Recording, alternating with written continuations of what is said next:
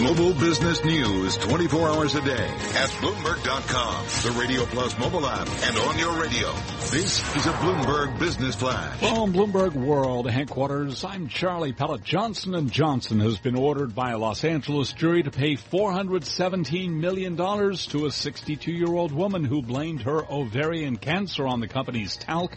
It is the first California trial over the product. Stocks mixed. S&P lower now. Little change. Down less than half a point. NASDAQ down 12. Dow Industrials up 6 to 21,680. The 10-year up 430 seconds yield there, 2.18%.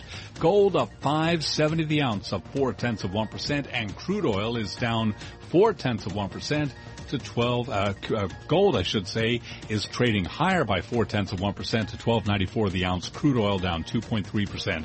47.38 a barrel on West Texas Intermediate crude.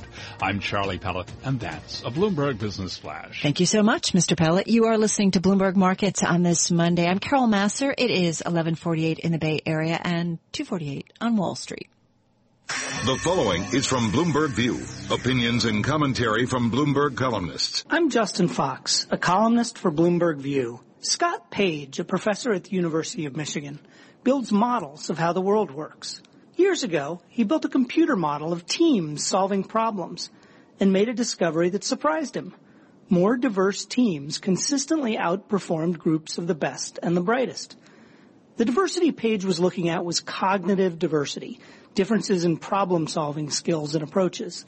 These are determined partly by experience, partly by education, and partly by identity. That identity includes common diversity markers such as gender, race, ethnicity, and sexual orientation, but also lots of other things. Page has a new book, The Diversity Bonus, that discusses how to make practical use of his insights. It's not always as simple as just hiring more women, say, or more poets, but it is clear that diversity can be a competitive advantage. I'm Justin Fox, a columnist for Bloomberg View.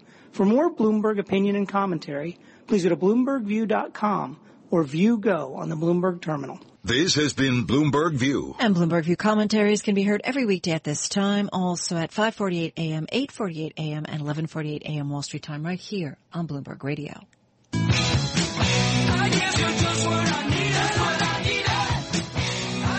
We're going to take a look at the cost of regulation on companies and the economy because it is not to be underappreciated. Maybe exactly what companies need right now was less regulation. It's one of the things that our next guest has been looking into. Jim Bianco is back with us, president at Bianco Research, joining us on the phone from Chicago. Jim, nice to have you here. Talk to us a little bit about uh, the expectations of less regulations and the impact it's having on companies, co- corporate decisions, and on the markets overall, and the economy for that matter.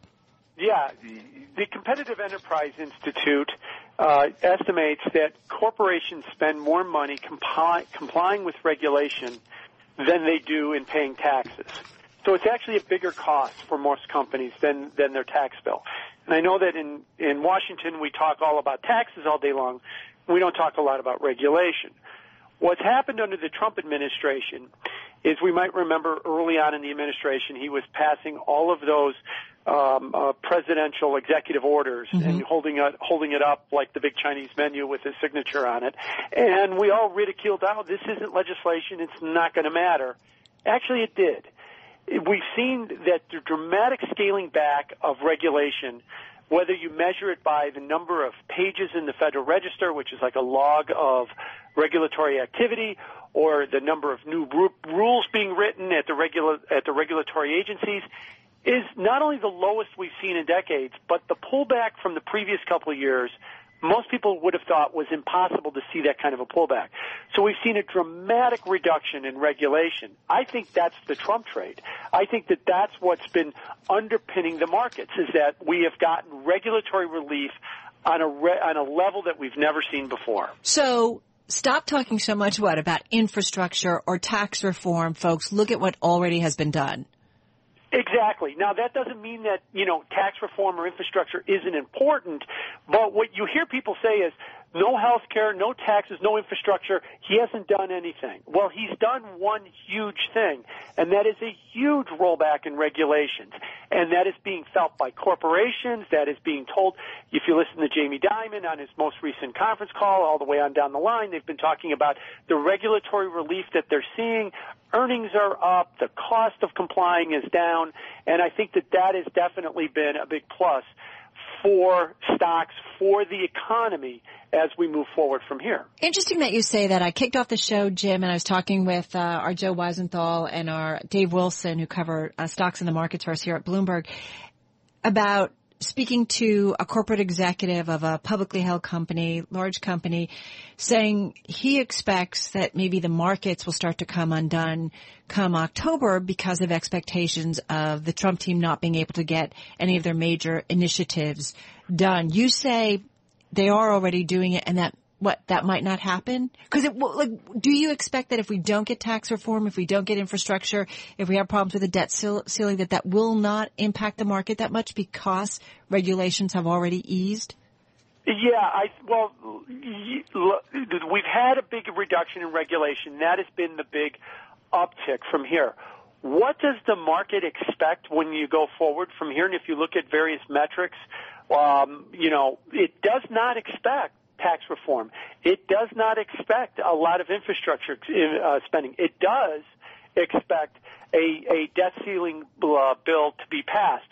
So I don't think the market is undone if it doesn't get tax reform or it doesn't get uh, infrastructure spending because it doesn't expect it. Mm-hmm. Now, if the Trump administration's weakened or they change course and they decide that they want to start re-regulating, you could definitely see a negative um, come down the pike on that. in fact, that explains why, if you've ever noticed, even last week, whenever the Trump administration seems to be really under the gun, the stock market falls. Right. It, um, it falls because this is the deregulating machine, and they don't want to see the deregulating machine being altered in any way. And that's why the stock market takes badly to him stumbling badly. It likes what it's getting so far. It would, of course, it would want to see taxes and infrastructure and everything else. But so far, there has been one thing it's delivered on, and that has been deregulation. And it's interesting. I remember just after the Trump, certainly after uh, President Trump came into office, the expectations that even if it wasn't a case of less regulation, it was the case of no more regulation that companies could breathe at least a sigh of relief.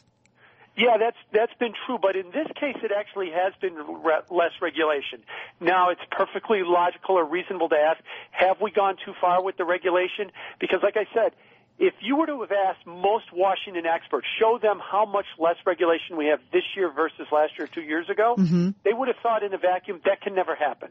We could never see that big a reversal in regulation. Well, that's exactly what we've had, and maybe we've gone too far. Maybe we're we're putting things at risk. That's a valid question to ask. The market doesn't seem to be bothered by at least that aspect of it right now. It just sees lower costs and it sees easier business being done by it, and it likes it to date. I've got to hear, I've got to ask, since you watch so closely, what's going on with companies, the economy, and how it all ties back to the financial markets, Jim. So, what are your expectations then for the final quarter and then some of the year? Well, if you look at from an, um, an earnings standpoint, first two quarters of this year we've had over 10% earnings growth, the best we've seen in six years. We've also seen five plus percent um, revenue or sales growth. The mm-hmm. S&P 500 companies have 11 trillion in sales, and they're growing at more than five percent a year. That's two thirds of the economy. Right. Those are blowout numbers, and everybody expects more of the same. So so far, companies are saying things are going very, very well. Is it Trump? Is it something else? Now that's a debate we can have. But for right now, we are seeing really good signs in terms of earnings and regula- uh, earnings and revenues moving forward. All right, some optimism certainly on the uh, market outlook. Jim, thank you so much. Jim Bianco back with us, president at Bianco Research, joining us on the phone from Chicago. You can check him out on Twitter at Bianco Research. Check out market stories too from Bloomberg News. Just go to Bloomberg.com. Coming up on the other side of the break, a check on your top business stories and a look at today's trading session. You are listening to Bloomberg Radio.